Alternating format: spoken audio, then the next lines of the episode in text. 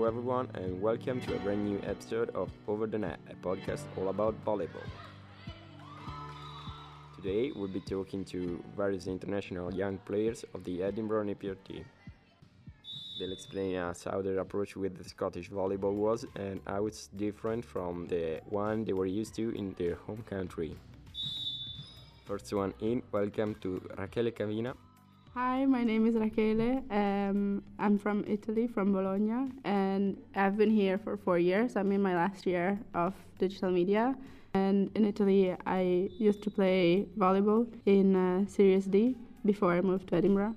Have you always had in mind to continue playing when you first moved here? When I decided to move to Edinburgh, I knew I wanted to keep playing volleyball. Um, and before coming here, I searched on Facebook what teams were in the Edinburgh area. Um, but I understood from Facebook and from uh, internet in general that the league here was very different.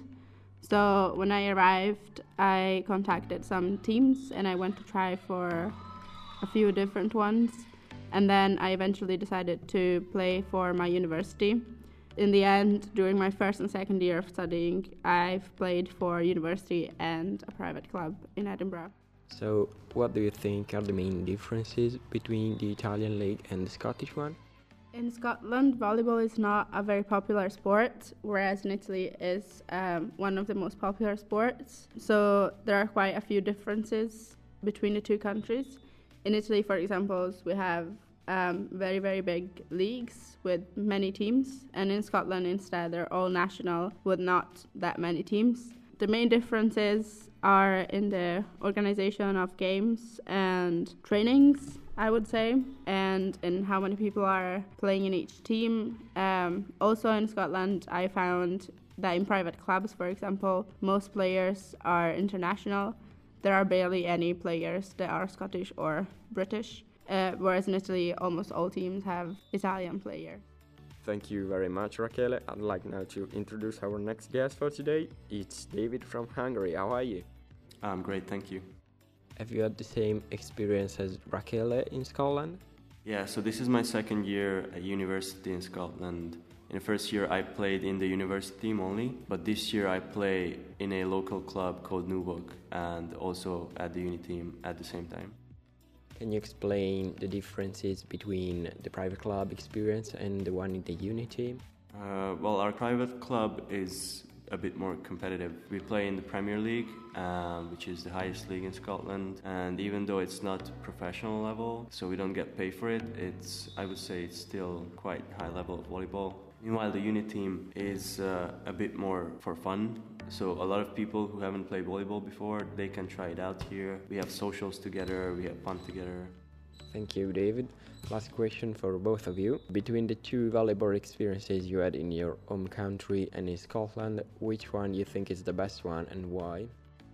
Having experienced two very different panoramas of volleyball, the Italian one and the Scottish one, I don't think there is one that is better or worse. I think that there's one that is more for competitive players and one that is more for players that just want to have fun playing the sport. And I think the Scottish volleyball really allows you to have a nice and social experience but if you are a professional player, then you would rather uh, play in a country like Italy because there are a lot more opportunities for professional players. For myself, for example, I prefer the Scottish one at the moment as it allows me to have a very social life and get to know a lot of people and just have fun playing the sport.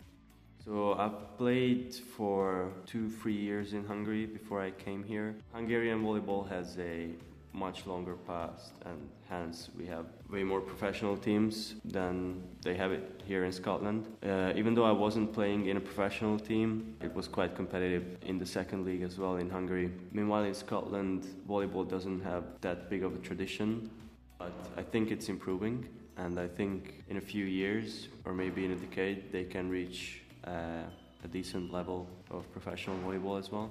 Um, yeah, that's pretty much it. Alright, everyone, that's all for today. A huge thank you to our guests. Hope you enjoyed the chat. Tune in next week for an all new episode of Over the Net.